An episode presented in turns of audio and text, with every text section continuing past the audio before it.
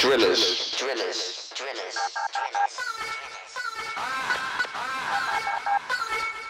Drillers. Drillers. Drillers.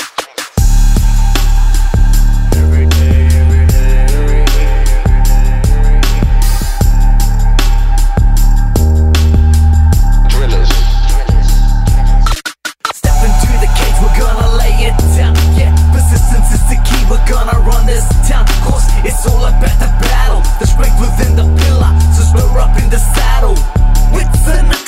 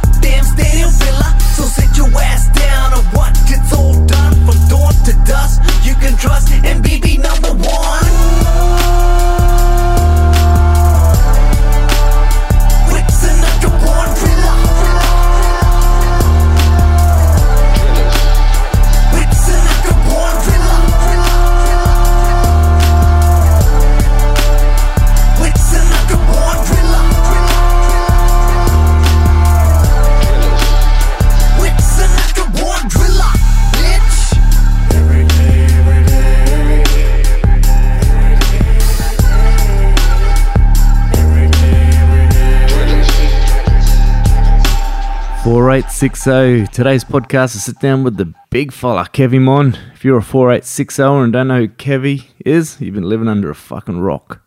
We talk of all the subjects from growing up in Innisfail all the way to his mob and the steps needed for reconciliation. I think the main word in this podcast is education. He opened up my eyes, so be prepared to get a lesson in the big school of Kev. He's one of my closest friends, about to be one of yours. Put your cheeks together for Kevy Mond.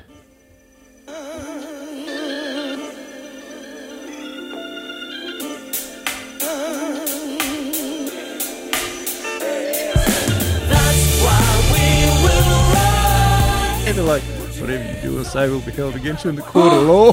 Oh no. oh, the shit started already. Um, you only have a beer on this podcast, so well, clings our beers, clings our beers in the presence of some fucking world champions. You feel yourself? yeah. So, what's your link to four eight six zero? Around, it's like a big fat doobie. All right, we've got Kevy Mondia today. How you going, Big Kev? Yeah, good mate. How are you? Fantabulous. No, if you don't really, it's only me and Kevin know this, but I fucked up and um, the computer fucked up a bit. So, yeah, after about half an hour of shit talk went down the drain, but we'll have another crack. Yeah, no, that's all right, mate. It's good. It's good fun. Good fun, sort of. We're going to go over the same shit, we'd be bored. Yeah, no, that's all right. You might pick up some nuggets of gold we missed last time, nah, so what links you to Innisfail anyway, big fella? mate. I'm born and bred in Innisfail. Uh, like I mentioned before, my um my old man, he's uh, Innisfail boy as well. Um, we're a part of the traditional island group here, uh, the Warrabara people, which is um, um, one of the five um, tribal groups of the Mamu language speaking area. Um, just on acknowledging that, I'd like to acknowledge uh, that I have connection to the Torres Strait, as well as uh, English, Irish, Welsh, Filipino, and Spanish. Um, Is there anyone else you want to mention? yeah, yeah, yeah, yeah. Well, I, I say to a lot of people, you know, in the way that it works. Uh, Spain won the World Cup a few years ago. I can I can claim that. Um, obviously, Oki's a mate of ours. He's Spanish. We might be connected there some way. So you know, we could be cousins. But um, nah. Look, mate. Um, uh, born and bred here. Went to school in Mourilyan. Um, grew up. Obviously, we went to high school together. Um, and then I was bummed about pretty much until uh, 24, 25 before I made the move to Brizzy. But Innisfail was always my home. Definitely. And um, yeah. So uh, when we uh, how we sort of met, our like I mentioned, grade eight. Yeah, mate. Yeah. There, so grade eight onwards, and I just remember probably when you started playing under 14s, Yeah, Footy. it's 14s footy, yeah. most um, touch football player in the team, but I remember you scored a try once and ran the length of the field and touched everyone in the opposition, or they touched you Yeah. twice each, and they couldn't fucking tackle you. You just kept Mm. fucking barging and throwing them, and length of the field, everyone was just laughing. By the time you got the try line, the whole crowd was laughing. There was no like, yeah, it was just like this. Can't, Yeah. that can't happen. No, for sure, for sure. It's one of those moments. Uh, showed a clean pair of heels one day on a wet football field too. I think it was the only bloke heavy enough to get traction. Everyone else was slip sliding around.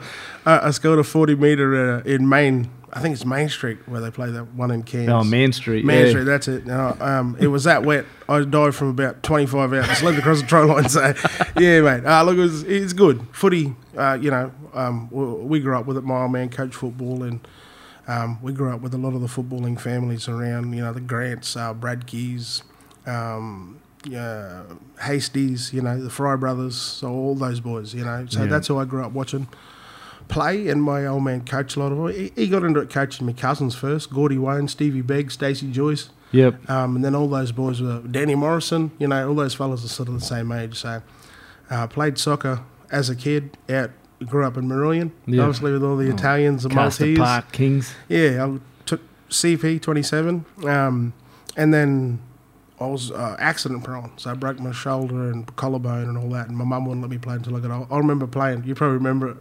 We went to Ingham and I got this biggest set of shoulder pads Yeah. on under my jersey. And I think they lasted about four games. But mum wouldn't let me play without them Yeah. uh, up until a point. And then one day I run on without them. And I, obviously, not to her knowing. And then that was it. I never wore them ever again. She bought a 50 or 60 dollar pair set for nothing. And that's Yeah. a big deal back those days, 50 or 60 bucks. Oh, sure of it, Yeah, sure of it. That's half your pay. Yeah.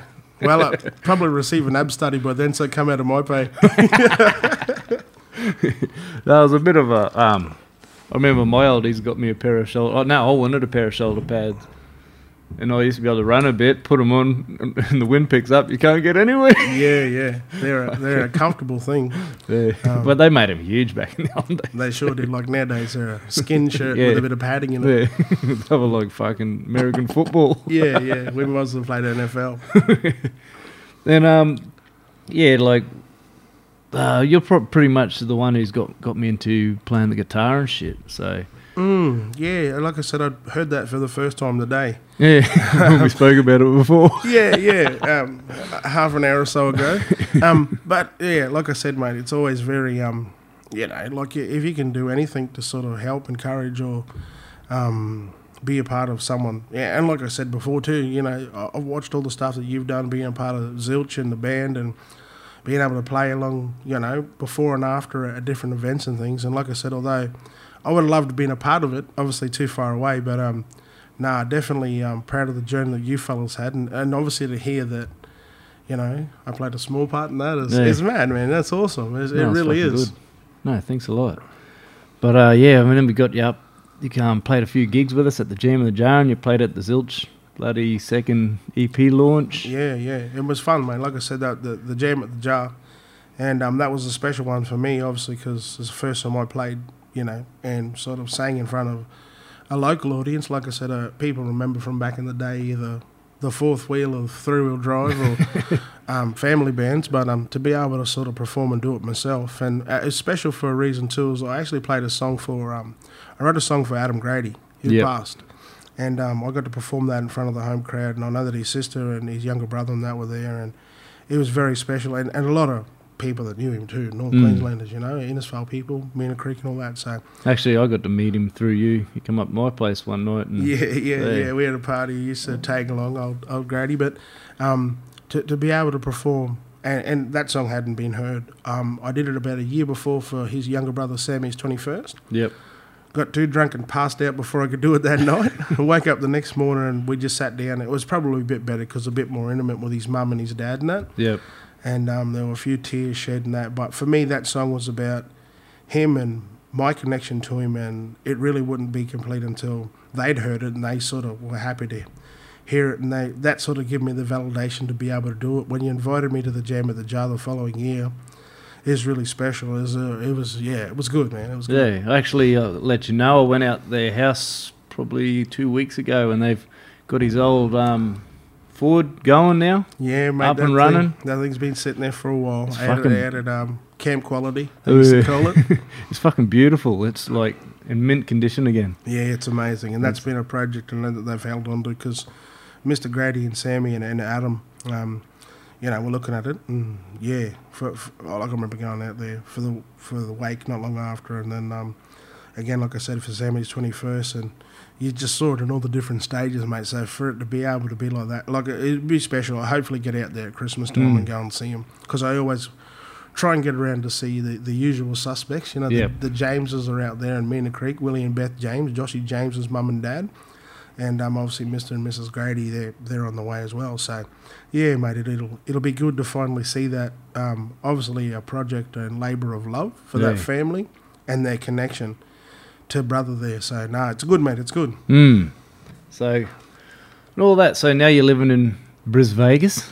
Yeah, mate. Been in Brisbane since 2003 now. So, what's that? 16 years. Fucking hell. Goes quick. Hey, probably as long as you're in school, Yeah, bro. That's for or sure. longer actually. Mm, mm. yeah, don't time flies as you get older, eh?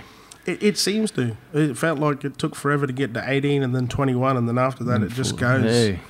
And then you throw your kids into that, and, you know, like you, you say all those cliche things that you hear. Mm. It's like, oh, you know, where's that going or how? Like, even this year, mate, uh, end of last year, I only felt like it was yesterday. Mm. And we're almost in September. Yeah. Well, we are in September, Yeah. first today. So it's just unbelievable, mate. Yeah, how quick it goes. You wish it had just slowed down for a bit. Yeah, yeah. And it's it's just because you you wish your weeks away and hope for the weekend.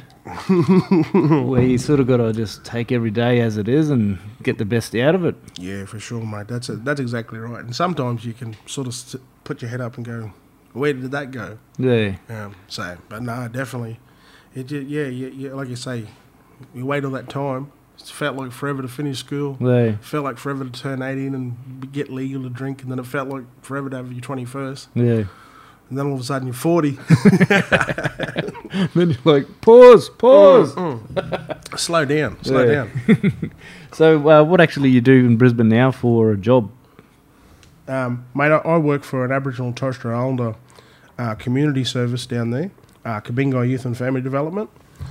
And uh, yeah, I'm, I'm the program manager for community programs down there. So um, we work with youth, we work with family, community, the whole lot. Like we're pretty much a, a one-stop shop um, for service community, child safety, um, suicide prevention, youth justice. Um, yeah, just just sort of all of that. It's one of those roles that I sort of fell into um, just because I'd always work with community, whether it be coaching footy or, you know, working in my own community.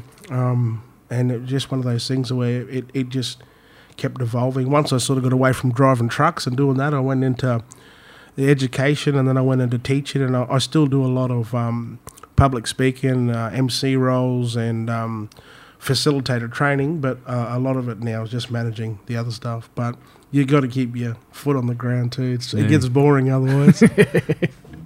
Yeah, so you're down there with uh, Crystal, your wife.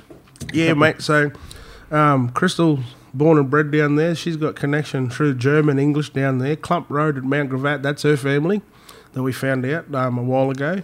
But um, she's a Redcliffe girl, and that's where I moved to. Obviously, when I when I left here, and we have two beautiful children, Adam and Ava. Adam's nine; he turned nine in June this year, and then Ava will be five. Five on the sixteenth of September, the day after my Yep. birthday. yeah. Actually, Adam's namesake for Adam Grady as well. That's yes, sir, he is. He is. That's exactly right. So yeah, Adam Michael Lewis. So Adam after Adam Grady, Michael after Michael Jackson and Michael Jordan, and uh, Lewis after obviously my father, Louis Mond. Yep. Oh, Mm. nice. Yeah, so it's the whole Bris Vegas. It's bit, it's cold down there. Mate, it's it actually hasn't been too bad. Um, uh, you know, like I thought I was be, be up here, sort of sweating it out, but it's it's similar at the moment. Yeah. Yeah.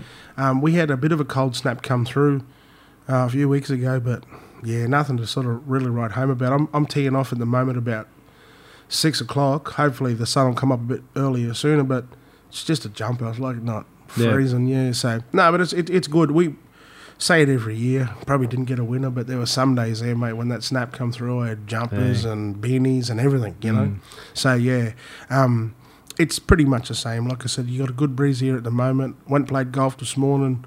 sweated a little bit more just to the humidity. But yeah, mate, I, I can handle that. That's not a worry. And um, yeah, so let's get back to like your heritage and a bit, Mm-hmm. of, bit of mob talk from up up there, Roon Roon If you read the sign, yeah, it sounds like the, the bloody sign never wants to finish when you read it. Yes, sir.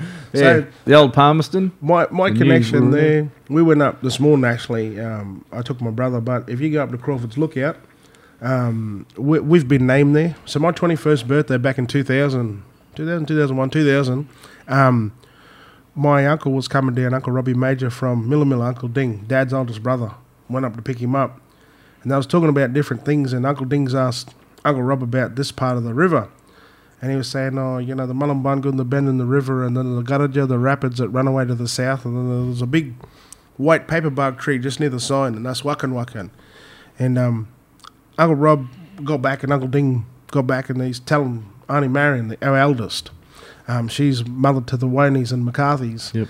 And um, Auntie said, that's it. That's that's the story because there's three boys and there's three things that he mentioned in that story. So Ian Mons, the Wakan Wakan, the white paper bark tree at the top of the hill, and then me and Trevor down the bottom. So Mullumbungun, and then as it goes around the bend and runs away to the south, you've got the rapids, which is Garaja, which I'd say probably closely translates to Karaja. Yep. When you look at Karaja over Mm. there, they got that little rapid, that creek there. Yep. So I'd say that's probably where they got that name from. Uh, and then our kids are obviously there. So where the Henrietta Creek flows into the Johnstone, the North Johnstone River there, there's a big slither of land that looks like a buttress root. Um, if you traditionally the big end, the shield, the Aboriginal shield from Yep. that area was made out of a buttress root, the fig Yep. root. So that's Adam. And then um, you've got the muckaroo, which is the, the fig that falls. The, when they fall, they fall down into the water, into the rapid. And Yep. that's Trevor's little girl, Curly. Yep. And then the Chinchapore, which is Trevor's biggest girl, Tala.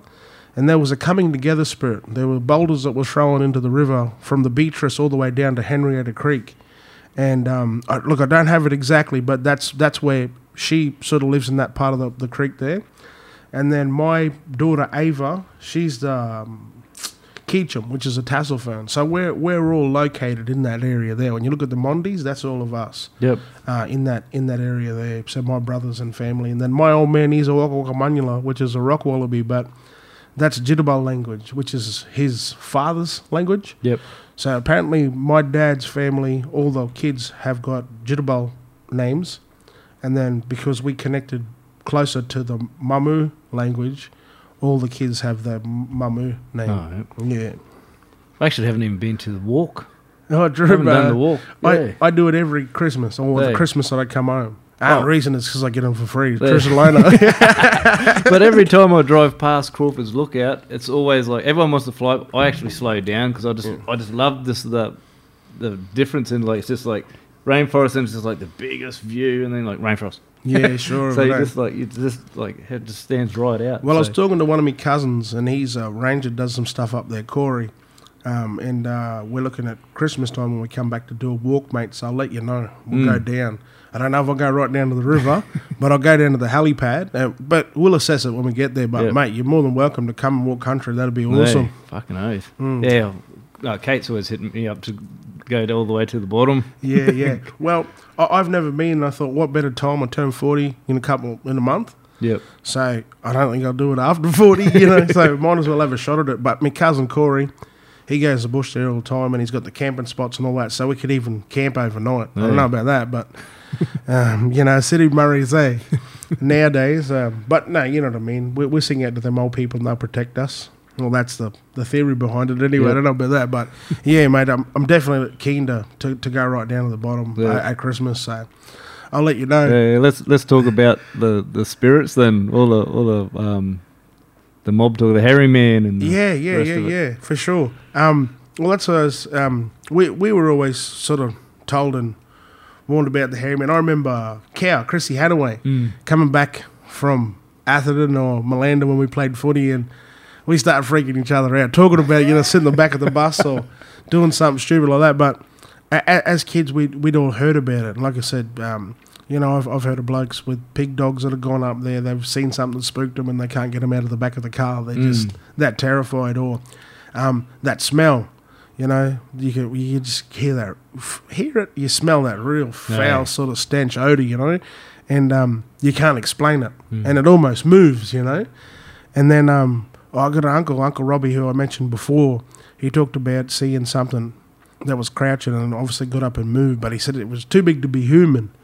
And when he got over, he checked it, and there was a big gunner, you know, big Mm. poo on the ground there, and um, he said it looked exactly like human one, like a human would do, but he said it was just huge, like Hey. to the fifteenth power, you know. Yeah. A human did that, he's walking around with a It might be Taco Tuesday up there.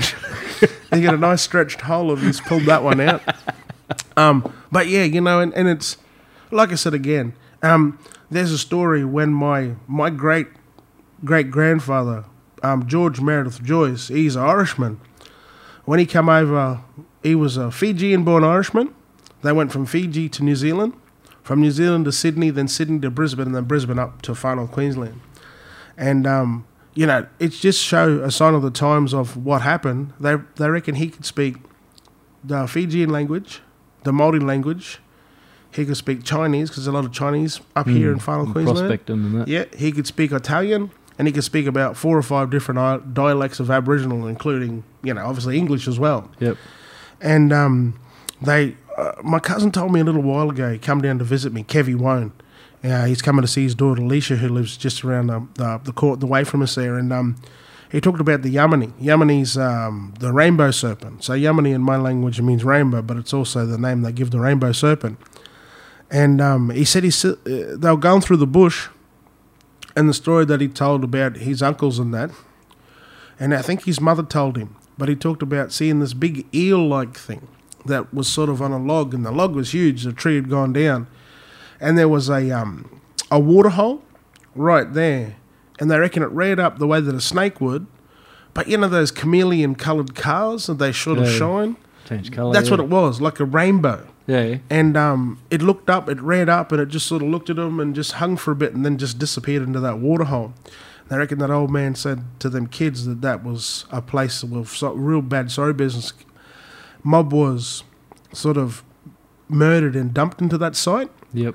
But like I, I also said before too, when you look at fairy tale and all that, um, like in Western culture, you know, it was about um, telling story and warning kids. You know, like we Mm. talked about with you go down to a water hole and or the hairy man. They say we kids go by themselves at night time. He's going to snatch you and take you. You know, so you only go there with adult supervision or that sort of stuff. So it's warning as much as anything else, I think. But all of that sort of stuff, whether belief or not belief, um, I've I've never had any reason to question it myself personally. Maybe as a kid, oh, that's bullshit. You know, you don't want to listen to that. But um, even just spills over into other things. Um, I spoke about the crocodile, the ganyara.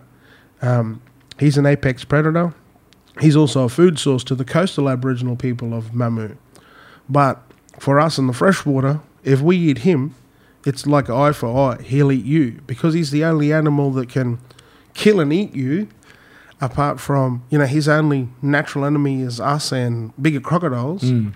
He has the capability to kill and eat you. So um, we we're, we're not allowed to eat it, and that's a part of the law that we have. So it's it's it's interesting, and like I said, I, I would never eat it after being told that right from the get go. And that was one of those things that we were told as soon as we could sort of understand Yep.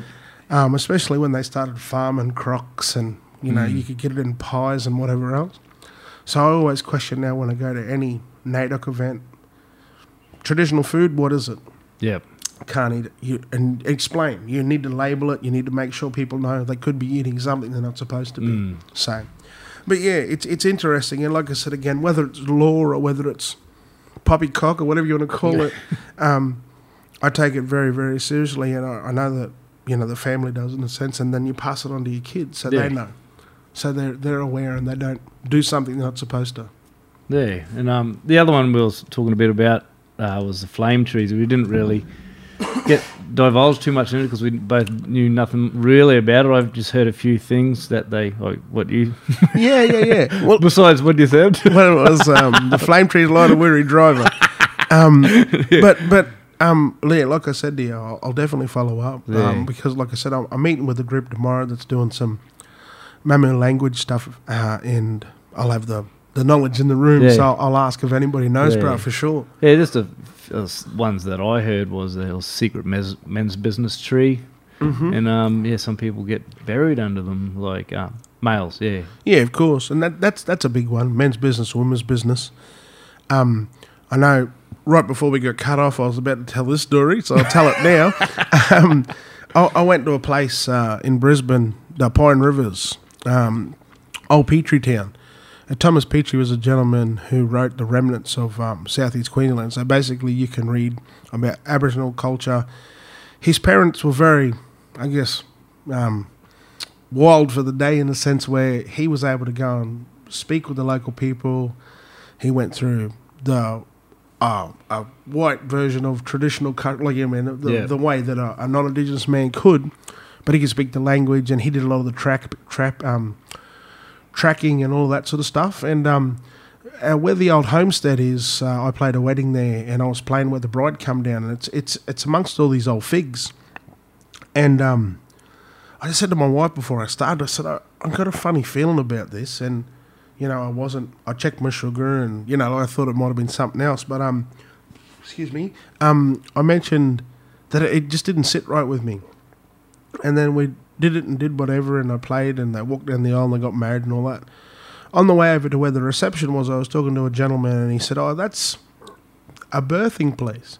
So it, it is women's business, which men obviously well they got to be born there somewhere but after that i don't think they would revisit it yep, um, it's because it's women's business so it was just letting me know that yeah it's all right that you're here but it's still a woman's place you know and and uh, look i don't get too spiritual with a lot of things. Like uh, my, my missus she's she can sense and see things and it's freaks out sometimes but when I look at that spiritual connection with aboriginal people like i've been to water holes and the, something screams out don't go in. Mm. and then you find out later on that you know it's a women's business or there's something that went on there and you really shouldn't be there.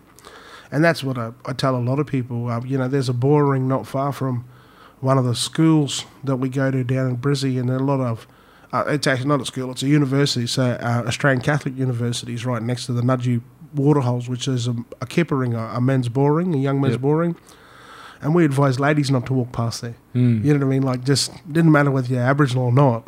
A lot of students and that, and we just look. This is men's business. Just note if you walk past there, it's at your own accord, you know. Yeah. But you've been warned, sort of thing. So But like you got the Bora Ground Road up on the way the the Wooroonooran up there, yeah, yeah, yeah. all on the left there. And there's a lot of them. That's what I was just talking to someone this morning. When you look at the name of a lot of places around, not only uh, Innisfail, but all around, there are a lot of Aboriginal words that are associated in there. So, you know, I mean, um, language word for the crow is wagga, so W A G A. Mm. I don't know whether there's like an N sound there, Yeah, but apparently that's Wangan. Wangan. um, Japan is the eel, and if you say it the way that it was spelled as Japoon, Yep, so Japoonvale yep, is the place of the eel. there. Um, but even not even on the indigenous side of you know language names, um, um, Sundown Road uh, out there um, at Gundi. Mm. So when the um, cane cutters brought the Kanakan, you know, the South Sea Island people over, Yep. that's where they had to be before sundown. That was Oh. as close as they could get to town. Fuck yeah. Yeah, so that. you know what I mean, bro. There's all these things. Um, Mourilyan's named after a lieutenant that was on the Basilisk. You know the Yeah. Basilisk Range. Yep. This the ship was called the Basilisk, and um, Lieutenant Mourilyan. Hmm. So that's where Mourilyan comes from. I got all this stuff, bro. I do the research and find out the history of where we come from. Not only the indigenous history, Yep.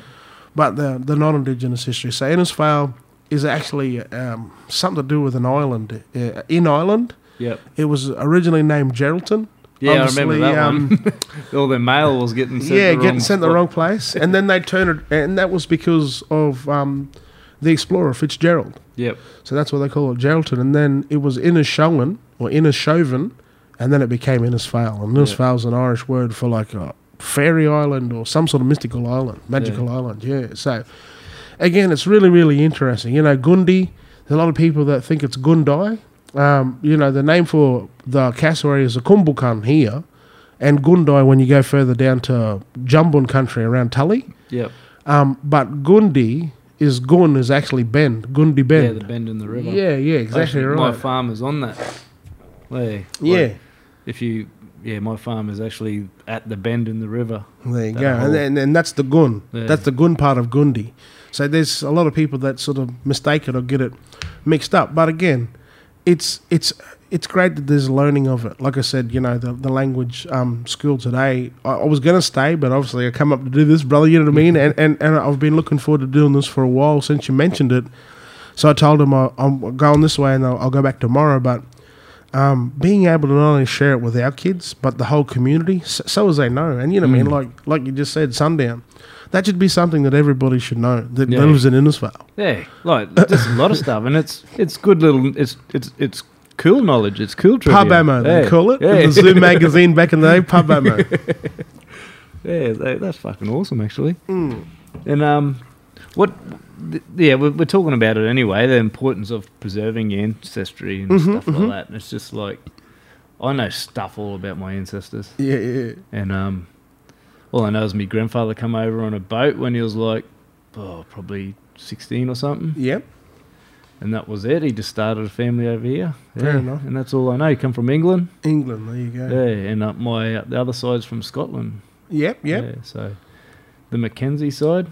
Ah, we got Mackenzies too, bro. Might be a relation there. Yeah. Because, yeah, there's Mackenzies. And he was a non Indigenous man that married my great grandmother. Yeah. I had um, a fella I used to play footy with, Tui Mackenzie, Yep, yep, yep. and his my grandfather had a brother or great grandfather had a brother that went to New Zealand. Oh, there you go. made over there, Tui was from over there too, eh? Oh he yeah, come from Enzed, yeah. yeah. So I'm thinking, oh well, hope it wasn't because he was a bit bent.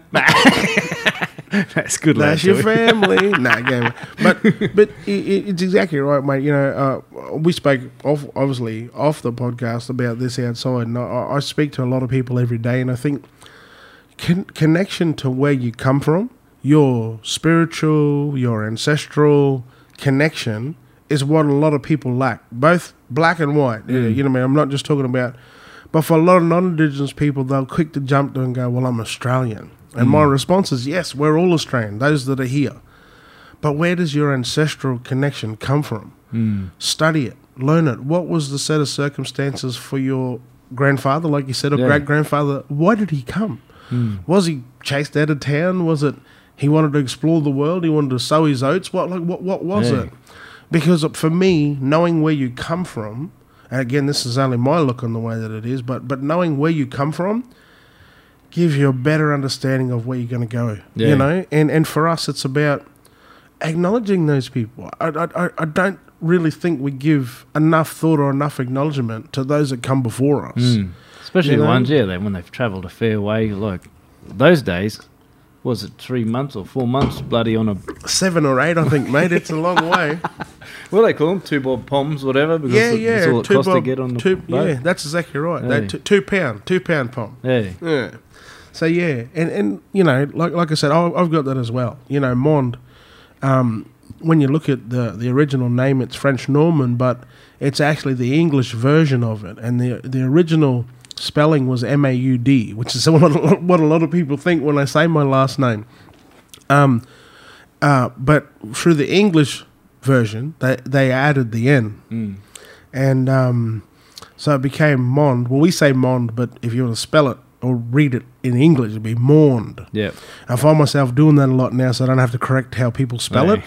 But um, and, and if you look at that name, what it is is basket or cast maker. Yep. So what a lot of our names back in the day Yeah. meant was what you did. Yeah. Um, and it's it's interesting. Like uh, Villaflor, my mother's maiden name has obviously got a very strong connection to the Philippines because the Spanish settled the Philippines Yeah. or conquered them, or however you want to look at it. But Villa, house, House. Yeah. floor, flora, flower. Mm. So they're either people that, um, you know, planted flowers or had a farm of flowers, or Yeah. they might have even invented flora, margarine. I'm not sure. no. but Had um, very fast cars. yeah, Just yeah, floored yeah. them. He just floored it to the ground. But but again, understanding your name, like you know, Martin is the most common name in the world, and that happens to be my wife's last name. There are so many versions of it: Martino, Martinez, Paulie Martini. Martin. Exactly right.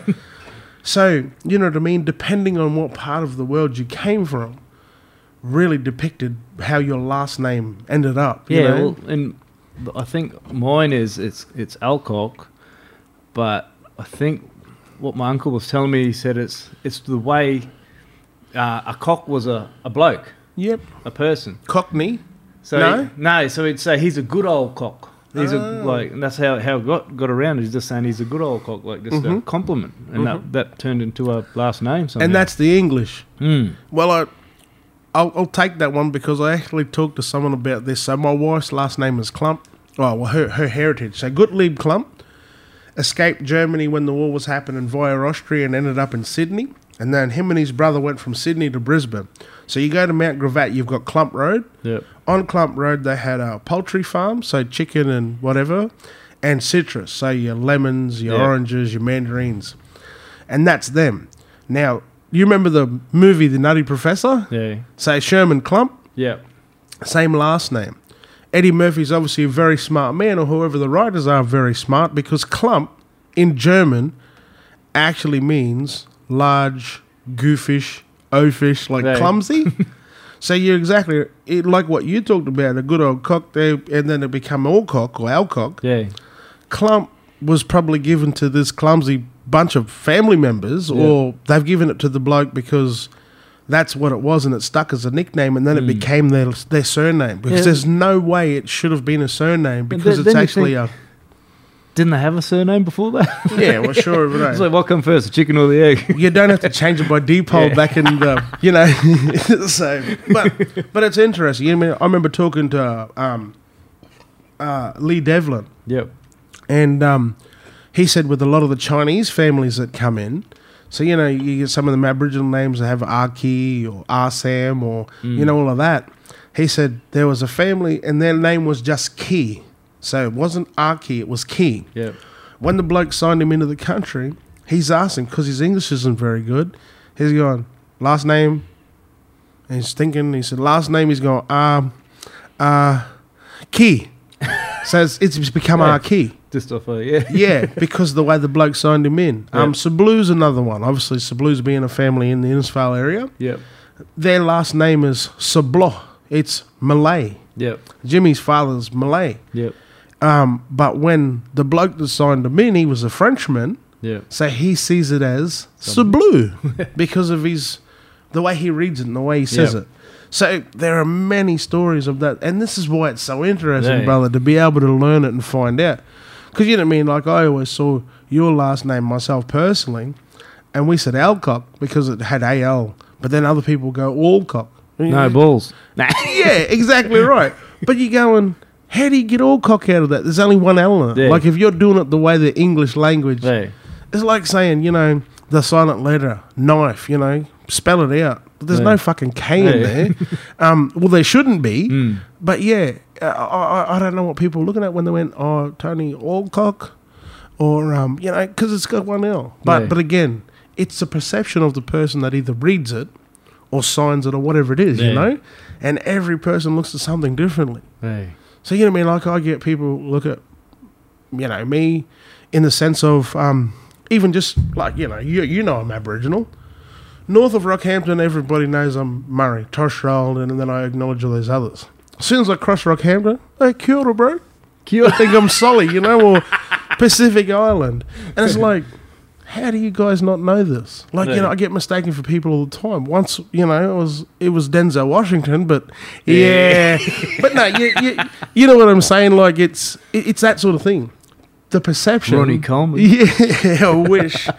um, but you know, it's perception. Like I said, how, how is it that they don't know? People come up and go, "Oh, bro, oh, we beat the Aussies last night." So, man, I am Australian. What are you on about? I don't sound like a Kiwi. Well, yeah, there's like head per capita. How many is it? You reckon it's far less down in the cities?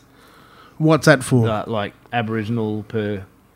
Oh, bro, it, it's funny because when I first moved to Brisbane, there's like a search for black fellas, you Yeah. know. but but also too, my perception coming from here Mm. was you see someone with a dark skin. Now, I should be the first person to not even think about that because you've met my cousin Tony Mon, Mm. and he's as fair as as you. me, He's yeah. got blonde hair. He's got blue eyes. Yet, you know, his um, great great grandmother was a full traditional Aboriginal woman. Yeah. You know, so you can't judge that. Mm. Um, but I remember one day at school, and I had to go and meet these little Aboriginal kids. and these little blonde blue eyed, you know, fellas turned up, and we're laughing and yarning, and then we make this big mob noise and say, hey, we, we better be quiet. We're going to get in trouble from the principal, you know, because we was sitting in the office. Then all of a sudden, this lady comes around the corner and goes, oh, Kevin, you've met the boys. And I'm like, what boys? She goes, these are the kids you're here to see. But because in my head, I'm thinking. I'm meeting little Murri kids, Mm. they're dark skin. So it even challenged my perception. Yeah. You know what I mean? And I've never questioned um, nowadays because, uh, you know, my kids will get questioned to the day they die. Mm. Now the way that it works, because they go, oh no, you're not Aboriginal, what percentage or what quarter. If you were to ask any like English, white, Anglo-Saxon looking person what background they are, and they go, I'm French or I'm Italian. Like we grew up with Italians here, Yeah. man, and some of these blokes are dark as me. Mm. But you ask a fair-skinned Italian who they are, you don't even think to question it. Yeah. But you ask a fair-skinned Aboriginal person that, straight away you go, it can't be. There's no way. Yeah. Who was your grandma? You know what I mean? So even that hasn't evolved to the point where we don't have to defend our heritage every single day. We still have to do it, you know?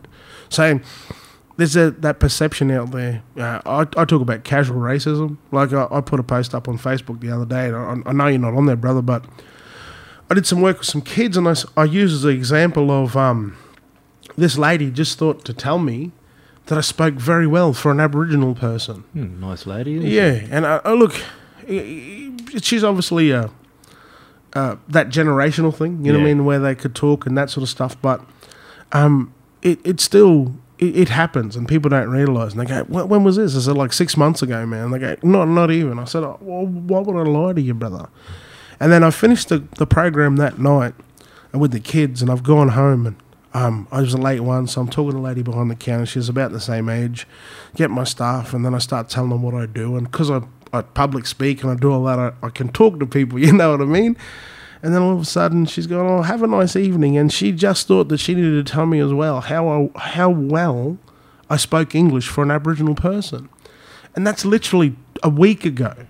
You know, so it's, it's not as if I turn around and go, "Well, you speak very good English for a murdering, stabbing white."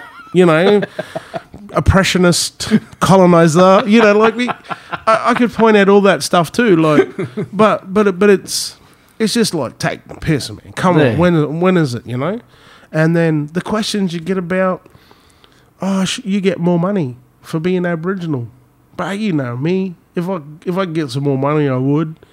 But where where, where do these people come up with this? Mm. You know, and I got to the point where I- I'm not fighting it anymore. I just flip the script and just go, okay, cool. Well, you obviously know more about this than I do. Can you Yeah. go to Centrelink for Can you me? show me? and if you can find out who I need to talk to and come back and then give me that information, I must be doing it wrong, you Mm. know, and not try and make it sound in a bad way. I'm genuine. I go, bruh, you get it. Tell me, and I'll go and find out, and I'll um, I'll look into it. Yeah. They either don't come back, or they come back and they got egg on their face. And It's Yeah. like, but I try to tell you, but you won't listen. Mm. And that's where I think government need to take that. Like, you know, Abstudy Austudy, we talked about it just before. Yeah. Same, Was it on this podcast or the one we did? No, no, no. I, I think I mentioned it before in, in passing. But um, it's the same payment. Yeah. So why the fuck do they have two names for it? Yeah. Abstudy or study? And the reason why is so they can keep a track of how many Aboriginal and Torres Strait Island kids access it. But because it's got two different names, and because we get more money, people will tell us every day, your son will be entitled to more money. I said, come on. I said, how long have you been on selling? Do you know how it works? It's means tested. Mm. Like Higo. He used to blow up because he couldn't get it. Yeah. Because his mum and dad earned Work- too much yeah, money. Had like Nolly Higgins' parents teachers and stuff. earned too much money. Mm. My old man was the only income, Yep. and, and, and we got it. You know, some of the other boys used to laugh and call it shoe money because you know, I mean, every time they got paid, they got a new pair of shoes. my, my mother and father made me spend it Mm. on books. You know, as soon as I got it, she stopped. My mum stopped buying it. You know, my mum. She, Yeah. she said, "That's it. That's your money. You can party when you got it, but you need to buy all your school books, all your uniforms." Yeah. So that boy, year twelve, I think I was wearing the raggediest uniform because I didn't was too tired. I didn't want to spend any money. But but you know what I mean? Like, it, it it baffles me. I got married two years ago, three years ago this October, um, first, and um, someone asked Crystal, "Were we enjoying the new car that we got?" She sort of looked at her and said, what, what do you mean? She goes, Well, you got a new car because you and Kevin got married, and when Aboriginal people get married, they get a car, don't they? like, who the fuck is telling this woman What's going on? But I'm serious, bro. These are Yeah. these aren't. I'm not making this up. This is a real conversation. Fuck yeah. Kids will ask me about the push bike. Did you get a push bike when you turned 13 in high school? No. I said, well, what happened? She says, oh, my mum and dad were telling us that Aboriginal kids get a push bike when they turn 13. Fucking Morris would have been riding around everywhere. hey, remember that time all them boys stole the bikes from the Repco up the top? They wouldn't have needed to. They got a free push bike when they turned 13. Come on. Yeah. But again, it's either ignorance or it's education. Now, mm. if you get educated and you still want to be ignorant, I can't help you. Yeah. But if you haven't been educated, then I'm happy to help, and that, and that's what we do. It's unfortunate that I think government should be putting more of this stuff. You know what I mean? Like to say, Abstudy or study, same payment. It's means tested. And, and put that information out there Yeah. and dispel some of these myths, but they just let them go along. Yeah, because it's yeah, it's it's it's a well-known myth as well. Like it's fucking yeah, it's, it's rife. Mm. But there are a lot of people out there, brother, that still believe it. Mm. and have no problem to question me and ask me about it every No. day of the week. Every day. Far out. Come on. Where'd you get those headphones from? Yeah, yeah, yeah. Oh, you know, turn 40, you get a free set of headphones. well, what, how come you got them now? You got to get them another month. yeah, another month. Like Christmas, birthday come early. Yeah. So, and what the uh, stuff we were talking about before in the kitchen about um yeah, you Yeah, yeah. and that that really interests me. What you um just the ways. Uh, just the thinking mob mentality versus white man mentality sort of thing, and you got to try integrate the two. Definitely. And, um, yeah, find it because I, fo- I found when I went to Fiji and those places like that, same. And I think Fijians, Vanuatuans, I deal with them a lot at the moment. And um, Torres Strait, they sort of along the same line, even though they're not even near each other. yeah. They have the same mentality and what same the way they think tribally Mm. and stuff like that. So Yeah, and I look, I, I think a lot of it for all Indigenous people, like you look at the connection to Māori people, like you know, I've known the James family, the Rangi family, you know, the Perini family for a long time, um, and they sort of all come from the same area, Deegans, you know, Kiwi Deegan and that, and um, there's that connection, that community, that family, that yarn, um, and it seems to be a thing of we we've got that community family aspect. And and I- I, don't know where it went for Europeans, uh, you know what I mean, in the sense of, and I, I, I oh, don't, 100%. yeah, I, I, I, I, I don't mean any disrespect by this, but um, it's sort of become materialist about I need to have a house and only my family lives in that house and you can only visit on certain days and and, and um, it's it's sort of gone away from that um, community mentality. You know, back in the day, you talk about a, a it took a village to raise a child. Yeah. And I think that's why so many people struggle because your uncles are those ones that teach you what your dad can't. Your uncles are the ones you go to to have that tough conversation that you can't have with your dad. Yeah. They got your back, but they'll kick you in the butt if you need Yeah. it as well. They'll also get your old man off your back if you need to, you know? Your aunties, the matriarch of the family in Aboriginal culture is always the, the, the, the knowledge keeper. So I go to Auntie Marion. I remember going back there drunk many a night, and it's probably not the best way to have that conversation. It probably should have been a bit more sober to retain more of it, but we'd sit up for hours, me and Auntie Mem, talking about my dad and my family and all that sort of stuff. And I think that's why I cherish it so much now, because um, you know I'm probably in the better space to hear it. But it's it's it's about not only challenging the way that we think, but looking at those sorts of things where people talk about well, like uh, well, what we we're talking about in the kitchen was the training that I'm looking at doing very soon is challenging the way that Western society looks at the way work culture should be. And, and similar for our Aboriginal Torres Strait people, saying that work is a culture, so they can relate to it. Because they relate to culture, how do you relate to work culture? So if you can mirror them and say, well, there's a time to do this in our culture. For work, you have to be on time to be at work. Yeah. You know what I mean? You have to get along and, you know, you have a feed and a gathering. Well, there's a work, there's time when you have a, a break in that. Yeah. And then on the other side, I got a lady that's working, you know, 24 hours or something because she's a community member. She's also has a cultural responsibility because she's the eldest in her family. So she doesn't only have work commitment, she has community commitment and then her family commitment. So she has a late night one night and then doesn't come until 11 o'clock the next day. The boss is on her about what's going on. Listen to the story, find out. Don't be so quick to accuse. You can't work between 8.30 and 4.30 when it comes to community. Hmm. You know, I get home some nights at eight o'clock at night. Yeah, there's overtime or there's no overtime depending on which way you look at it. But if I get a call six thirty in the morning before work and it's a community elder, it's not like oh sorry I can't answer that till eight thirty. That phone's there. That's why I have it. You know, I have to be on call. So it's not working um, nine to five or four thirty to four thirty. It's a it's a it's a it's a twenty four seven job. Now it's about how you manage that. And you know, I've been lost in it before, but through the support networks that we have with management and our CEO and uh, board members and even the community themselves, you know, when they think something's going on, I'll get an uncle come in and sit down and goes, "You're right, boy?" So they're even monitor us. It's the same way we look after them. Hmm. So the community really looks out for itself and watches it back. And again, it's that fear of the understanding or a KPI. I talked to someone the other day and some training that I did. I said, if someone comes to you and talks to you, that meeting has to run for one hour. Now, you might not get everything you need out of an Aboriginal Torres Strait Islander person in an hour. So you might need an hour and a half or two. That conversation is important.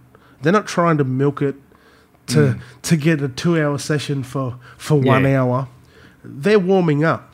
They're exploring you. They're trying to figure out, and then what they're doing is that when they start to break down those walls, they will. I said, what you need to realize is we're not cattle. Nobody mm. is. We don't just tick a box and we don't just ship them through as quick as we can.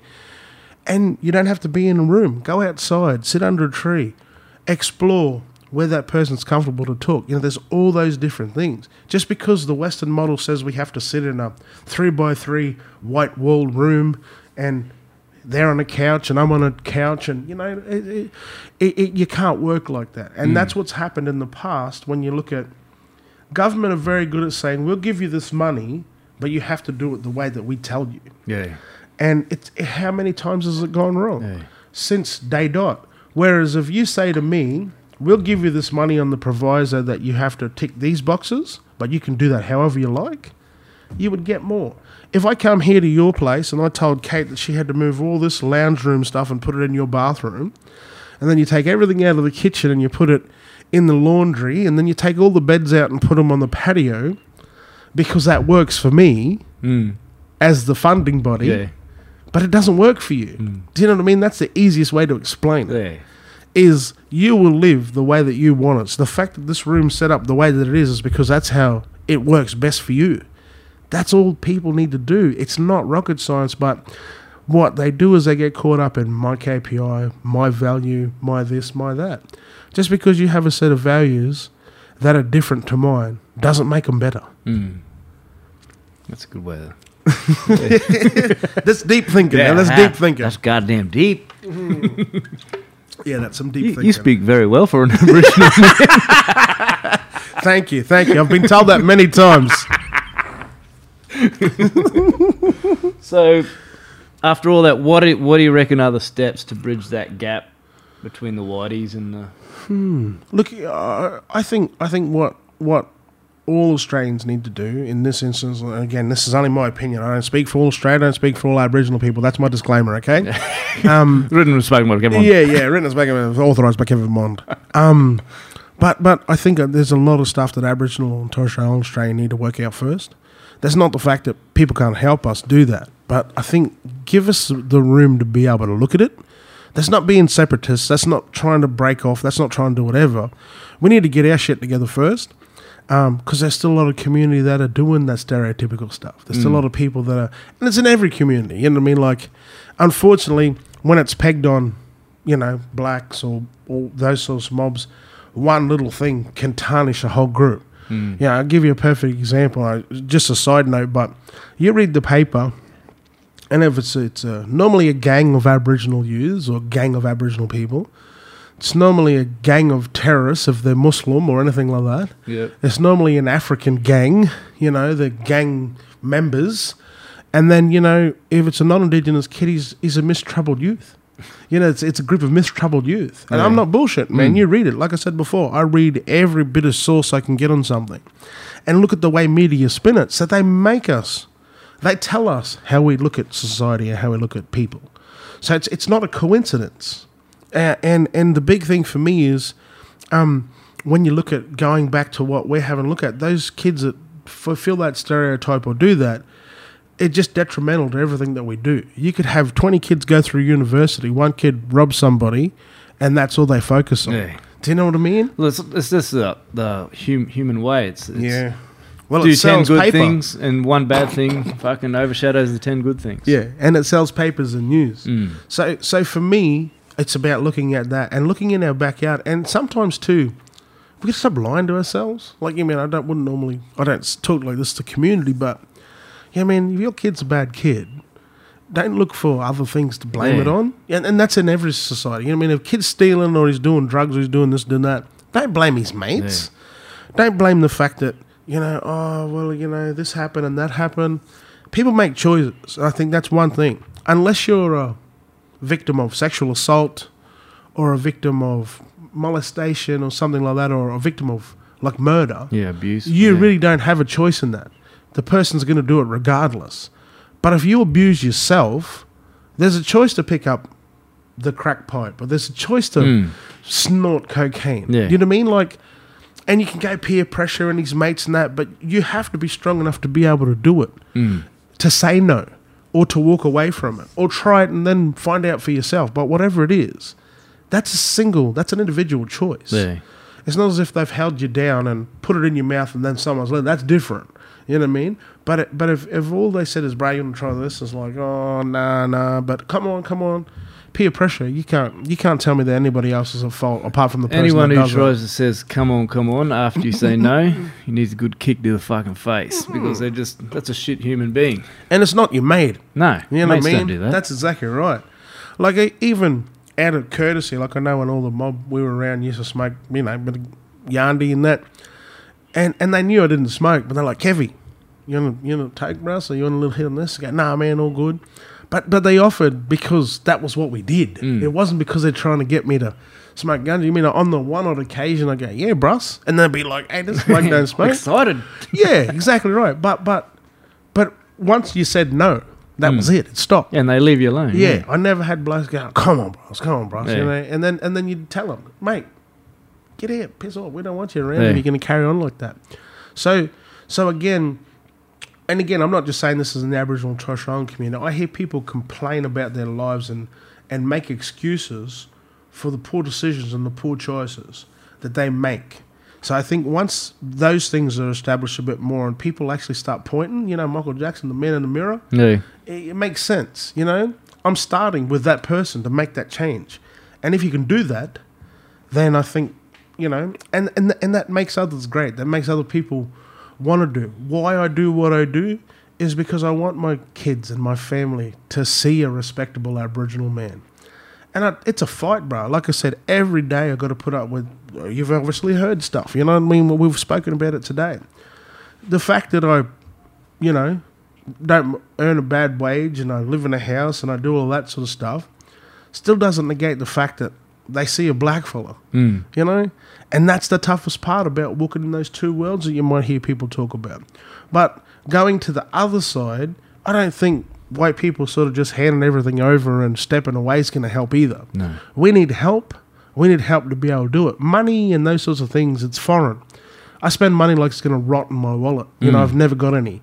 Um, and for Aboriginal people that have never had it, it's it's tough. And then they go, oh well, you know, the, uh, didn't look what was going to happen. Teach us, Yeah. show us. Well, I got is a, an example. There's Foley used to come give out um, uh, vending machines all through the farms and that. yeah, And he'd come around. He'd put he'd stock ours once a month at the farm. mm-hmm. And every day he'd say to me uh, when he was there, "I've got to go back to Yarrabah. I've got to restock the machine." And Mm-hmm. he says he restocks that every day. yep, And ours is once a month on the farm. He just said because they just. He said that every note that's in there is a fifty dollar note. It's Mhm. just and it's just going in and in. Yep. Yeah, everything's going in there. He said that's his. He said that's my money making machine. Those couple Mm. of vending machines in Yarrabah. He said they just because that's what they want. They just want the lollies and food and yeah. And look, you can't blame that gentleman for making a living. Mm. You know what I mean? Uh, most people might go, "Oh well, he should he shouldn't do that. He should take those out of there." But unless that community is willing to also be responsible and say, "You kids stop putting money in it," Yeah. Then you know what I mean. So it's it, it works both ways. Mm. People have to be able to come to that recognition that oh well, that bloke's bad man for putting in the community. If I had a machine that was earning that much money, I wouldn't take it out either. But where is the onus on the family giving kids fifty dollar Yeah. notes to go and get chips? Come on, you know what I mean? And again, it's Apple Card, it's bad, good, whatever it is you want to call it. Everybody has to be responsible for not only their own actions but the collective action as well. Because that bloke takes it out of there, then he doesn't make money. If he does leave it in there, you know what I mean, the kids are eating. So it's it's it's good or bad either way. It's about assessing the situation or the problem and then trying to steer clear. What you need to be talking to those kids about is one, don't give them money. Or you say to that gentleman, look, stock it up. You don't get to stock it every Yeah. month. Or stock it with some good shit. Yeah, that's exactly right. So put a put a healthy option in there. Or put make it all healthy for one m- week and see what happens. Mm. Yeah. and and there are communities that have gone and done that. Hmm. But the hardest part about it is, like I said again, governments will tell you, and it's not just our community, not Aboriginal communities. They tell us well, how to spend our money or what they're going to do with our money every day. Hmm. You know what I mean? So I talk about, and this is how I explain to a lot of people. They say there's 22 billion dollars is put into the Aboriginal and Torres Strait Islander community every year through government. My understanding is out of that 22 billion dollars, only about 150 million reaches the ground. yeah. Red tape. So what happens with the rest of it? It's administration fees and it's the Aboriginal Affairs Minister, which by the way is the first time in the history of Australia that we That's have an Indigenous Indigenous Affairs Minister. That's laughable. Mm. I mean, I laugh every time I say it, but at least it's a step in the right direction. Mm. But so what happens is he has advisors who have advisors who have all this, and they don't. So that money gets filtered out through all those people before it even hits the ground, and but yet they don't show the real figure that hits the ground. They show Australian public twenty two billion. Yeah. So that's why we're supposed to get all this money that we do. Hmm. I should be driving around in Ferraris and living in mansions, but I'm not. It's hmm. those rich white folk, and, and there aren't many Aboriginal people that sit in those positions. Hmm. You know, so Aboriginal Australia is a big business, and if it was to be, say tomorrow there was no Indigenous problem, so I'm quotating here air marks talking. There'd be a lot of white people that would be out of a job and Oh, wouldn't be very well off to do. Again, I'm not trying to use that as, oh, you could hear this and go, this bloke's whinging. It's not about that. What I'm saying is share the love, put people in there that actually want to be there and make decisions for our people in our community, and we can do it together. Mm. Because we don't need to get mainstream Australians a step away either. We want your support, and let's work at it. You know, treaty something that's come up just recently. And in a speech that I did at um, the flag raising at the Boondall Police Station, because I was the MC for that event, I said, "What what does treaty mean? Does anybody in this audience know?" Not one person knew, and I said, "I don't know it either, so I'm going to research it." Treaty is an agreement between, Between two or two- more states yeah. or groups with a mutual thing.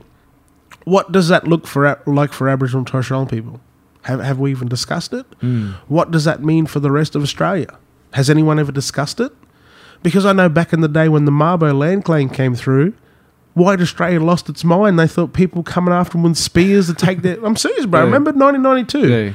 You saw it on the news, and if you go back and watch those clips, people flipped. They're Mm. like, "Oh no, the natives are coming. They're going to take out you know land." You know, and it was a big scare for because no one was educated. Yeah.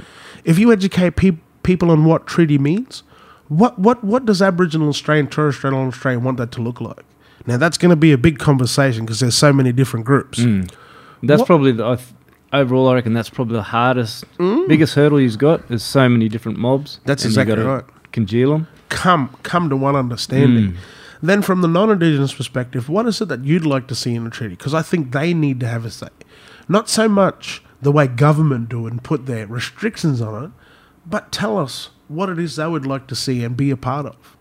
Um, then you need to look at do we even need one? You know, like what, what what does it do? Because native title did fuck all. You know what I mean? It basically said you can own this land, but you can't put a house on it, you can't put a farm on it, you can't put a shop on it. Anything that makes a profit, you can't even put sewage on it. Yeah. So what the fuck is that? It's like saying this is your house, your block of land here, buy it, but you can't do anything with it. Yeah. And and that's native title in a nutshell. So people don't realise unless they're educated and they have a look into it. Um, and uh, so so treaty, what does it mean? Do we want it? What does it mean for blacks? What does it mean for whites? Those are all the questions I think they need to start talking about now before it happens. And for me, at the end of the day, you know, in New Zealand, you can see what it's done. The Treaty of Waitangi, Yep. um, because they have multi-language in schools, they have that culture. You know, they- they've got their sacred maraes and all that sort of stuff.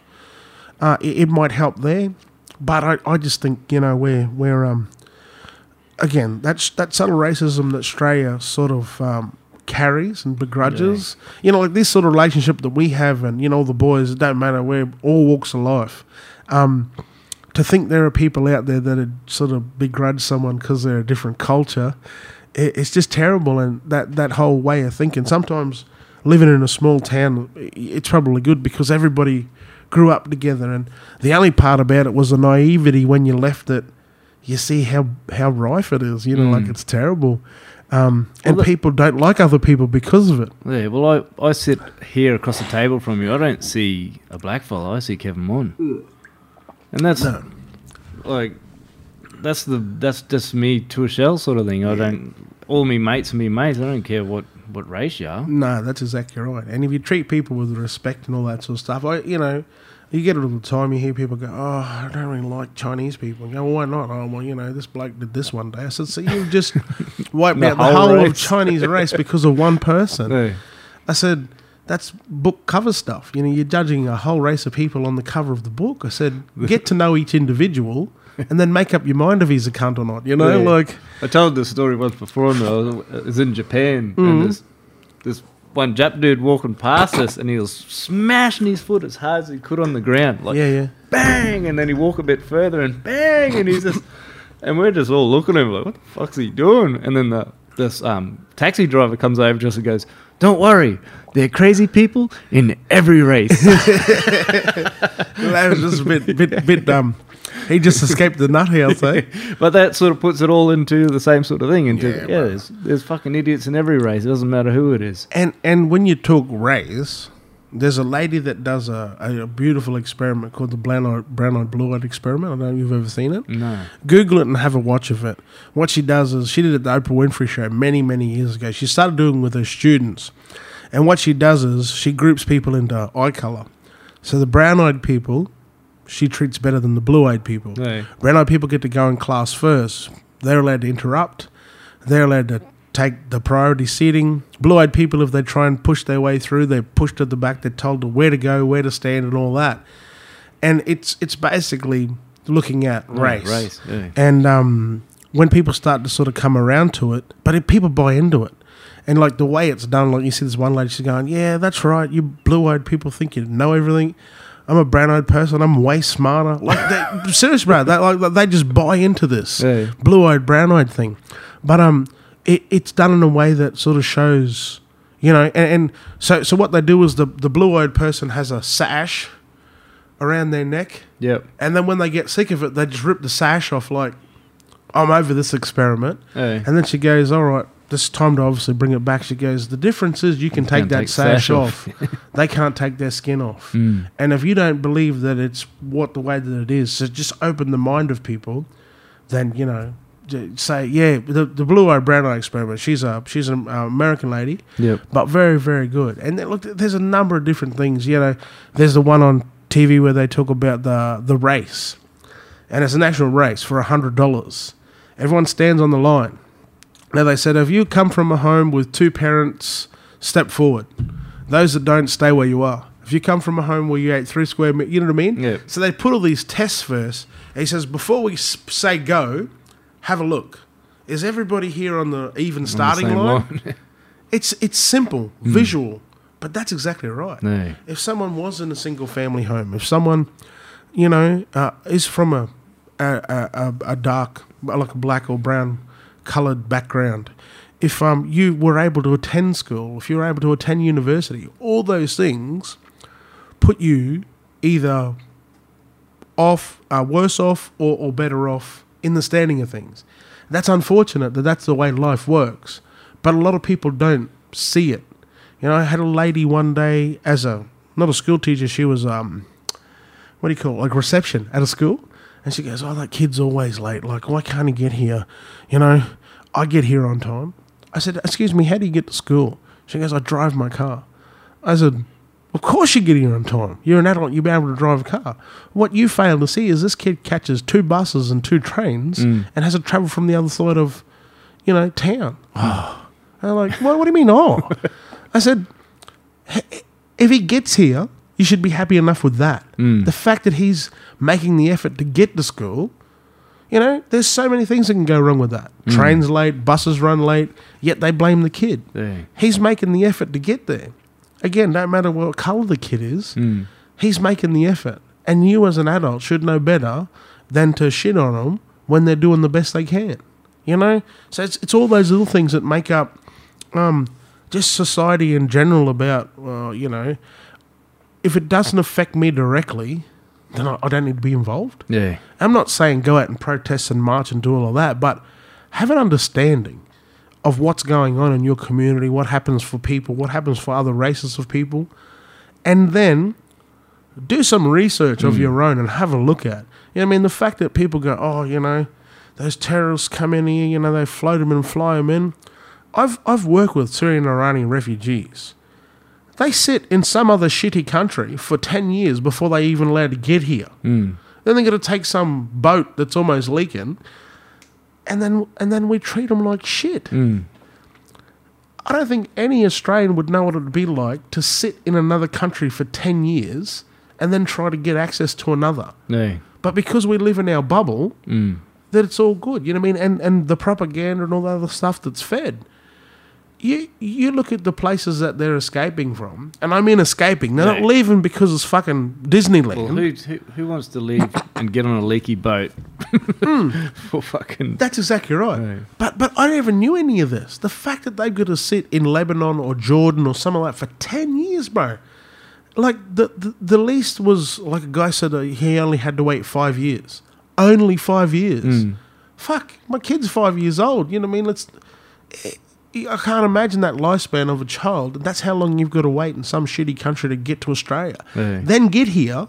Oh, um, but they don't want to join in with our society because you've got to sign up, go and go home and Yeah, get fuck away. off, and we're full. Yeah, don't don't. I'm sorry, but that doesn't send the most inviting message to join me. Hmm. It's telling me we don't want you. We don't want you to be a part of it. So what they do is they separate and they go and do their own thing. They're still here. They can't go anywhere, but they'll create their own little happy society. Then we're on them again. So you know what I mean? Like it's it's it's one of those things. For for me, if it's simple, you know what I mean. Obviously, we'd be able to solve it. It's not, but it's having empathy, having an understanding, and then sometimes just getting out of your own freaking way and having a look to see Oh, having a the other side. Exactly right, brother. Stop exactly and have a conversation with someone who's and just ask them their story. And that's it. That's what we're doing right here, right now. Mm. That's the most important thing that I talk to all people about is your story, sharing your story, and and you, no one can take that from you, you know. But you have an understanding or a better understanding of where people come from through that sharing of their story, for sure. That's fucking awesome. so I won't go through that Rudd saying sorry shit. Yeah. oh, mate, look, I'm, I'm, I'm more than happy. Like I said, I, I was asked a, a lot when it happened, when, when Kevin Rudd said sorry. For me, it took balls because nobody in his in his cabinet wanted to do it. Yep. I actually met Kevin Rudd um, a few years ago. You heard the two Ronnies. It was the two Kevins that day. Yep. Um, and he was at a Sorry Day event. So, you know what I mean? We, we uh, met him and got a photo with him and was able to have a bit of a listen. And um, he, he told the story of what was happened. And like to the midnight hour, bros, there are people like, don't go out there, don't do it, don't say it. It's, it's, mur- it's, what do you call it? Political suicide, you know? Like, but he did it.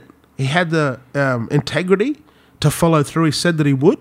Now, it really hasn't done much. But again, I'm not a member of the Stolen Generation. Yeah. So I can't tell you what that feels like. Mm. The Yeah. the way I, I see it as the the other side of it, everyone else was just worried about the backlash. What was going to happen after that? Are they going to, like you said, with the mem- uh, the bloody Marbo, Mabo, yeah. stuff? It was they're going to hit us with everything now. That's what that was. That's what it was all about. There was not. Not they didn't care about what they said about the sorry. It was There just- wasn't yeah. one ounce of empathy. Mm. You know what I mean? We don't want sympathy. We want empathy. We want people to understand what, what you go through. Uh, there was a good um, interview, and this is where I, I always go back to when I, when I teach this in my cultural training, and I said there was a, a cricket match um, after the fires in Victoria.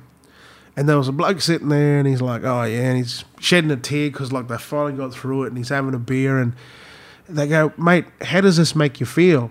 What can we do, and what can we, whatever?" He said, "Mate, you pretty much can't do anything." He said, "What we need you to do is have an understanding about what we went through, and if you can do that, you've done enough." Mm. And it, it that's Aboriginal and Torres Strait Islander culture. Have an understanding of what they've gone through. Mm. Don't, you know, make up lies or don't, you know, do whatever. Just just understand what it's like to be an Aboriginal and Torres Strait Islander Australian, and then be happy with that. If you want more information, ask somebody, do something. But it, but it just spoke volumes about that that one statement. You know what I mean? Don't don't feel sorry for us. Yeah. Don't try and fix us. Don't try and you know put shit on us. Just have an idea, empathize, and have an understanding of what we went through. That's all we ask. And I thought, fuck, mate, that's brilliant. Like that was unbelievable. And An- another story that I, I I don't know if I brought it up before, but um, there's this uh this lady she passed away up in uh, um near Mount Garnet, yep, and um all her she's of Aboriginal descent, and her her family was come from around the Gosham Station area, okay, just just um yeah an hour hour away by car sort of Yep. thing and um they in the olden days they rounded them all up and there's a big waterfall the herbert falls i think they're called on Mhm. the um, right on the river there and i've been to the actual spot and it's yeah 100 200 meter just Drop? straight drop and there's two huge picturesque most beautiful spot you can go to Yep. it's where the survivor was made that Oh yeah, show. yeah. I know what you're talking. there, and they they actually um, told the story of how she survived. They used to they corralled all the indigenous and pushed them off the cliff Yeah. at at that area, Mm. and she actually got pushed off the cliff, or her it might have been her mother. Yeah, I think her mother got pushed off the cliff, but she landed in a tree halfway down and broke her Oh. leg, but she survived. And she so she got to tell the story through her life of all that, and I Yep. just thought, what sort of fucking human being does that shit? Yeah. Like, And and you know, I mean, I, I talk about again a lot. Like thi- this is a, a lot of the bones of what I do. The- you know, this conversation here I have every day with people, and um, I, I always take it back to when you look at two simple words: black and white. Take away race, take away people. Just look at black and white in the in the normal dictionary. You get a Macquarie dictionary right now. White is angelic, Christian, saint, pure, innocent, and black is dark, sullen, devil, evil. You know, and I think people have bought into that.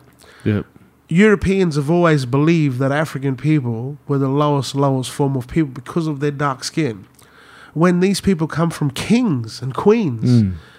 you know, the images we see of the pharaohs, of these white pharaohs, um, come on, man. They, they come from part of the world where it by nature they would have been black Mm. or, or dark.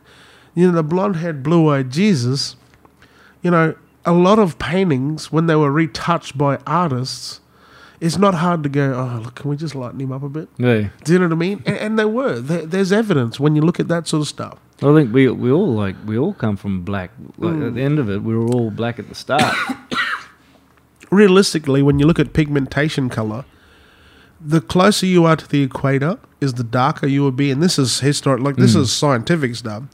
Like, say you get those Vikings and people that were further towards Yeah. the North Pole, they didn't need to be dark. Mm. That that light reflection, the light hair, the blue eyes helped them. And this is the sort of stuff that people just don't take enough time to think about or read about. Yeah. Or, you know, and, and there's only one race, the human race. You know, we don't have all these other races. It's human race. Mm. You cut me, my blood's red. Cut you, your blood's red.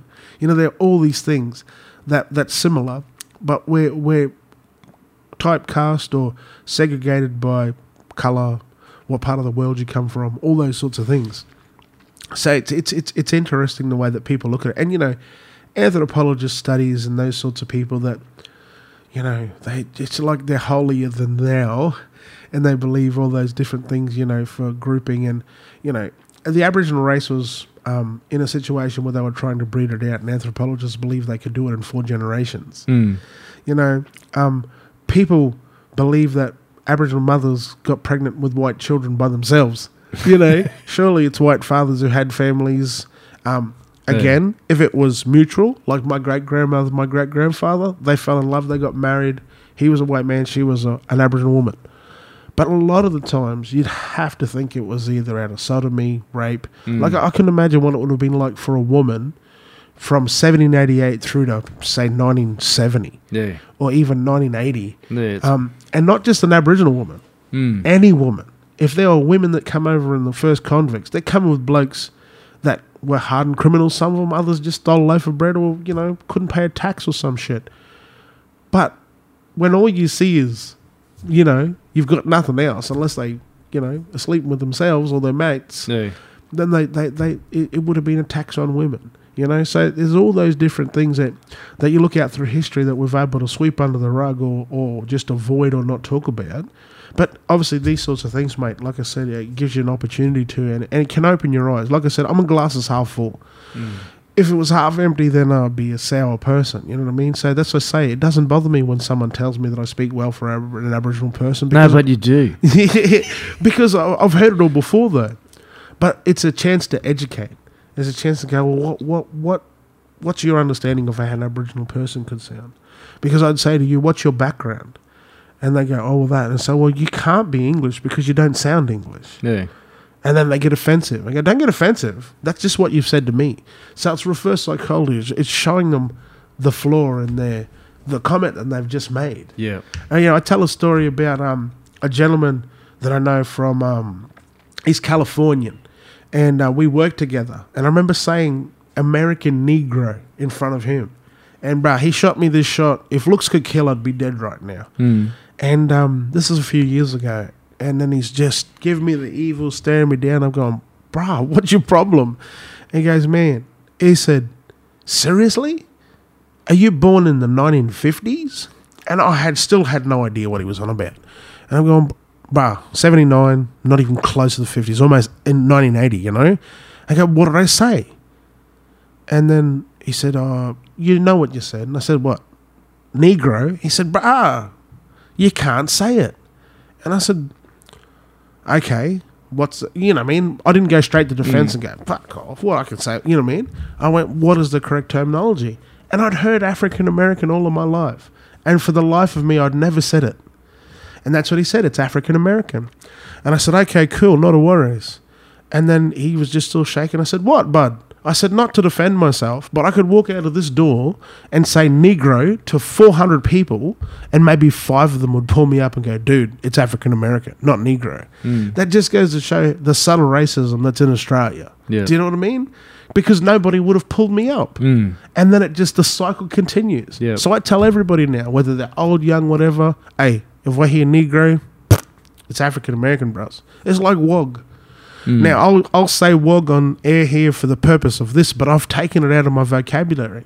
Because if you go overseas, WOG is actually a derogatory term that's used against people from the Mediterranean. Yeah. Yeah, we've got mates out here that will call themselves WOGs every day of the week, and they're mm. proud to do It's on that. the number plates. Yeah. they don't realise that in another country that's a derogatory term. They don't realise the how they're putting that out and perceived to the rest of the world. They don't realise that by celebrating it's like the African Americans with the N word. They could do so much more if they eliminated it from their vocabulary. They'd be respected better. There's all like, yeah, well, I took it back. You never took anything back. You're just living up to the stereotype that the, the white people gave you. Um, the fact that you say it in your comedy and your songs and all that, if you took it out and eliminated it, nobody would say it and then nobody would care about it. Mm. You know? And I look at that conversation, even that there, I don't know whether you can ask me or not, but I'll tell you. The only reason white people want to say the N word is because they can't. It's Yeah. the one thing that they can't do. It's like a naughty kid. yeah, bro. And and my question every time to somebody who wants to say something or do something that they can't, why do you want to say it? Is mm. my simple answer. And if it's for nothing more than well, I should be allowed to say it, then grow a brain, Yeah. grow up, learn something. You know. So Most of them get it for a rise. They want a rise. Oh, that's exactly right. But again, going back to the conversation I just had is, you know what I mean? I, I, I didn't know. And I generally didn't know. I wasn't trying to make that guy from America feel bad. Yeah. I didn't know. That's my um, father. He, he's he, he's um, he was told that it was Western orientated ger- gentleman. What's That's that? what the Wog. term wob wog comes from. Yeah. I don't know if it's true, but that's what the way he explained it to me. but then if you go overseas and someone says, "Oh, bro, how you feeling?" No, fuck, no good, man. I got the wog. What's that? Yeah, You know what I mean? That's a illness. That's Mm. sick. yeah. So again, there could be so many different ways to it. However you read it, you know what I mean. I talk about, um, you know, even just the way words are pronounced or used. So you remember Looney Tunes back in the day, Yosemite Sam, Bugs Yeah. Bunny's about to take something. He says, "Get your cotton picking hands off my stuff." Mm. Who picked the cotton? The slaves, the African American people. Basically, what Yosemite Sam is saying to Bugs Bunny is he's calling him an N word. Yep. And who would have made that up? Not African American people. They wouldn't have said, hey, get your cotton picking hands off my stuff. Mm. It would have been the non indigenous people or the white people that looked after them.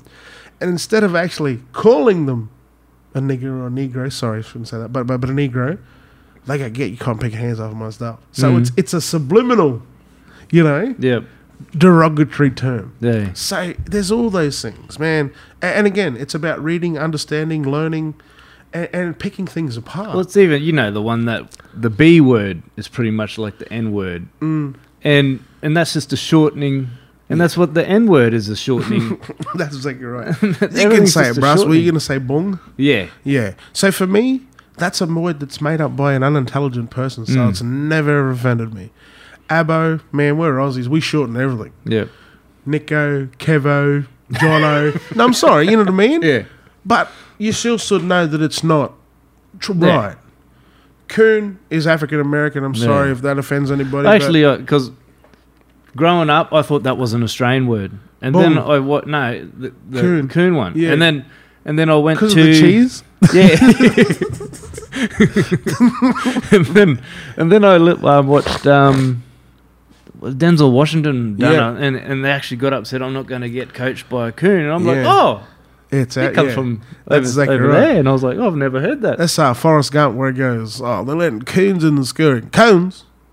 Raccoons? My mama just used to chase them up the porch.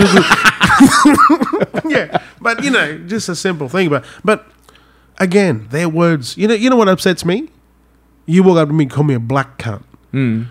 Why do I got to be black? Yeah, Why can't I just, be, a cunt? Yeah, exactly right. You know what I mean? And that's what I say to people all the time. Oh, look at this Chinese cunt over here. I said, hey, you don't need to bring his No, look right. into it. Mm. If he's cunt, fair enough. But don't bring that look into it. Mm. And I said to people all the time, call me boom, call me nig, call me whatever you want to call me. It doesn't affect me because none of those words I will respect or own. Mm. But you call me a black cunt, you, then we get a problem. Mm. Like I said again, why can't I just be a cunt? I got to be black cunt now? Mm. You know? So, and, and like, but we joke with that.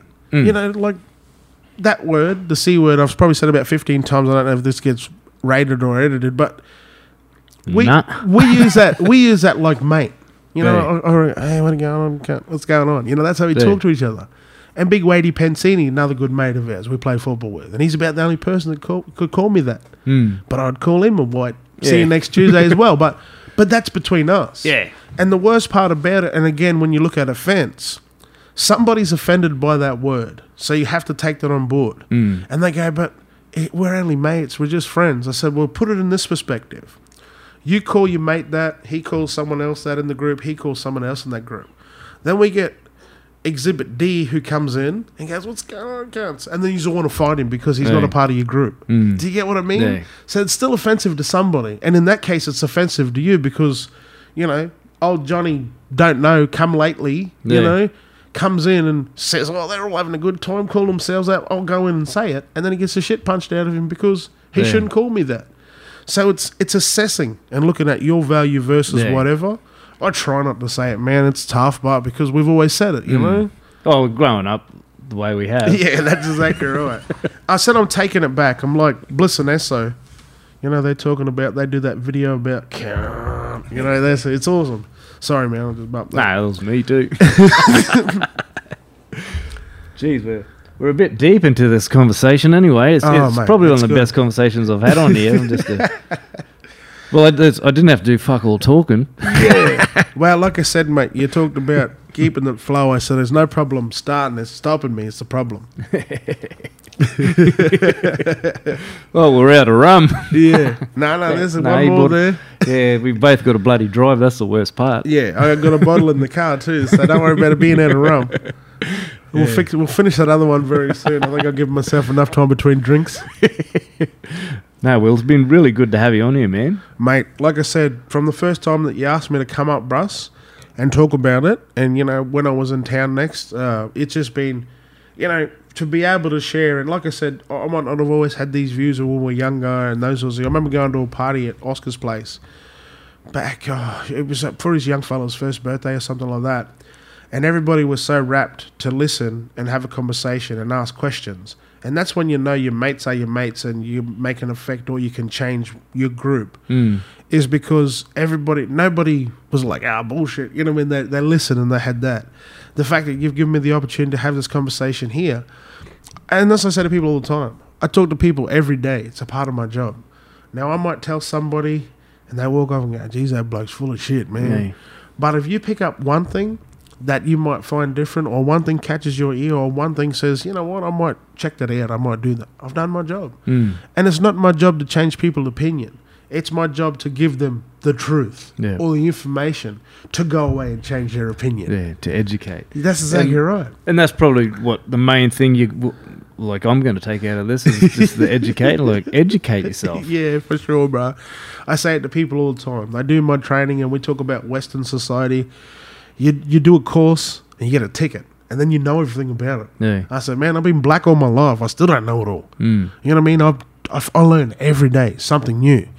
And um, if that's what you come here to do, then you're mistaken because you, you'll never get it. Yeah.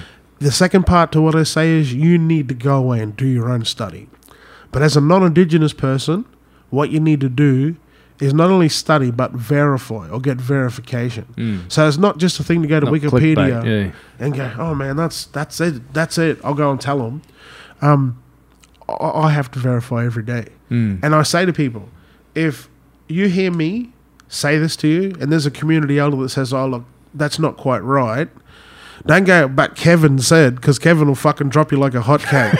Kevin puts a disclaimer at the beginning going, I don't know everything about Aboriginal and Torres Strait Australia, and if an elder tells you, then listen to them. You know what I mean? Mm. I put that disclaimer at the front because that's what a lot of people do. Oh, but I met this black guy and he did this and he knows this. And that black guy sits on the bottom rung when it comes to community. I might sit up the top in my role inside the organization, but I'm still only a small boy in my community, you know? There's a lot of living left to do and a lot of learning. So that's my second disclaimer. And then I just also say to people is read, you know, watch, explore, go out and meet people. You know what I mean? If you want to learn about the Indian community, don't talk about them behind their back. Mm. Go to fucking Indian barbecue. Go to one of their festivals. Go to the, oh no, but I don't know. You know what I mean? Uh, play some kabaddi yeah, with them. sure, but I go get a curry and a fucking naan bread. like, do something about it.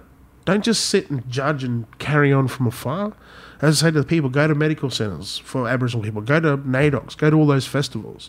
That's why I've pushed to have NAIDOC as a national holiday. But I want it in Queensland first because I live in the state of Queensland. For me, it's about saying all Queenslanders deserve to have NAIDOC Day off, like they do for Australia Day and all these other events.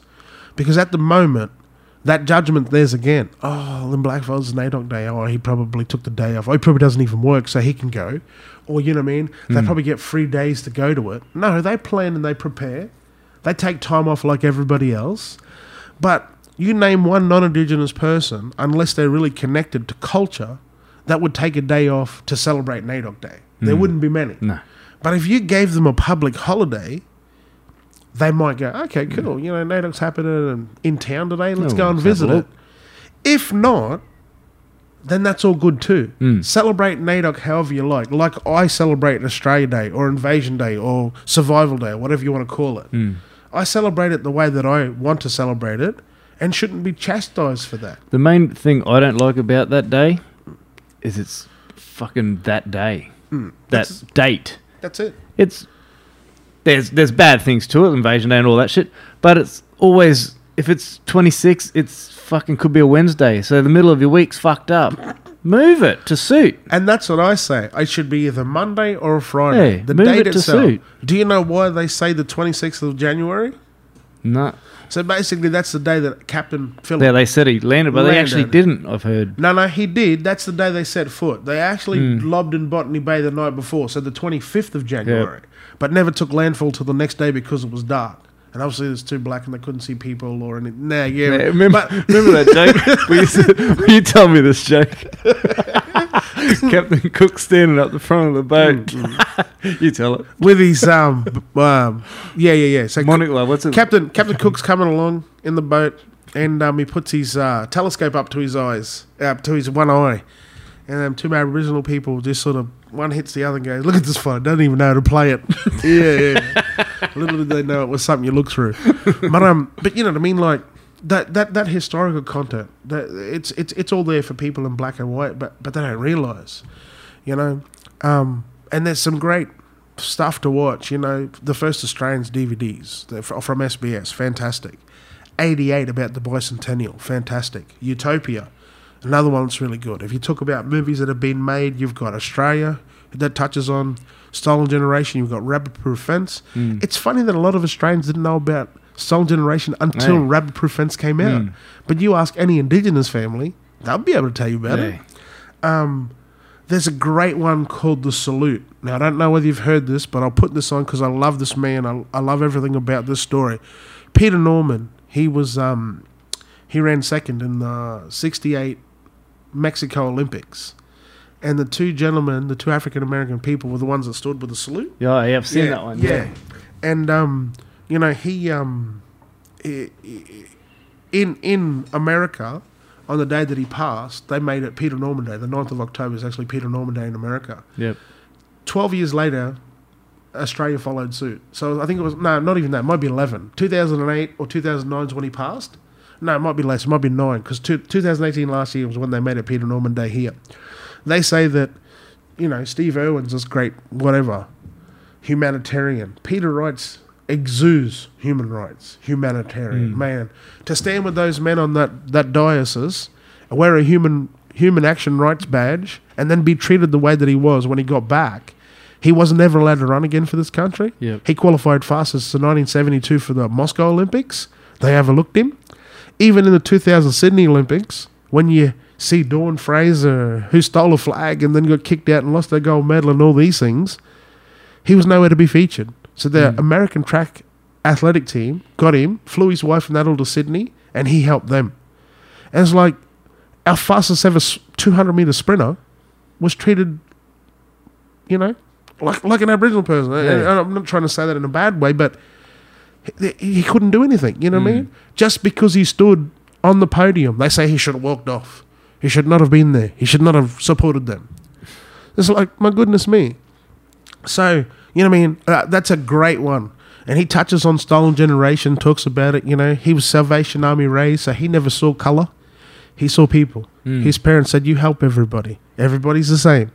You know? So, there, there are a lot of these good documentaries and historical stories about. There's one about Captain Reg Saunders um, that'll be done very soon. Um, and he was the first Australian Aboriginal captain in the army. Yep. So you know what I mean? Like there's all these things, and if people look for them, explore for them, and find them, great writers, great authors, and yes, we're not always whinging about it if we we voice our opinion. You know what I mean? I don't think you might take some of what I said as whinging, but I, I it's a very educated or very well put together whinge is is how I like to look at it because I I really don't care either way whether it's good, bad, whatever. You see a problem, you see there has to be a solution. Yeah. You mean people aren't solution focused; they're all whinge, you know, problem focused. There's got to be a solution. But no, man, like I said, um, that probably went on a bit of a sidetrack. But thank you very much for inviting me up, and I'd definitely love to do it again some other time. Yeah. Talk about some other stuff. We had some other issues we'd like to talk about, but we'll don't have another 500 years. No, exactly right. We get places to be, people to see. It's a sad day off. Good to see you, man. Yeah, brother. Not a worries again. Thank you for the invite, mate. I look forward to um having a catch up very soon. And uh, keep your cheeks together. Yeah, you now.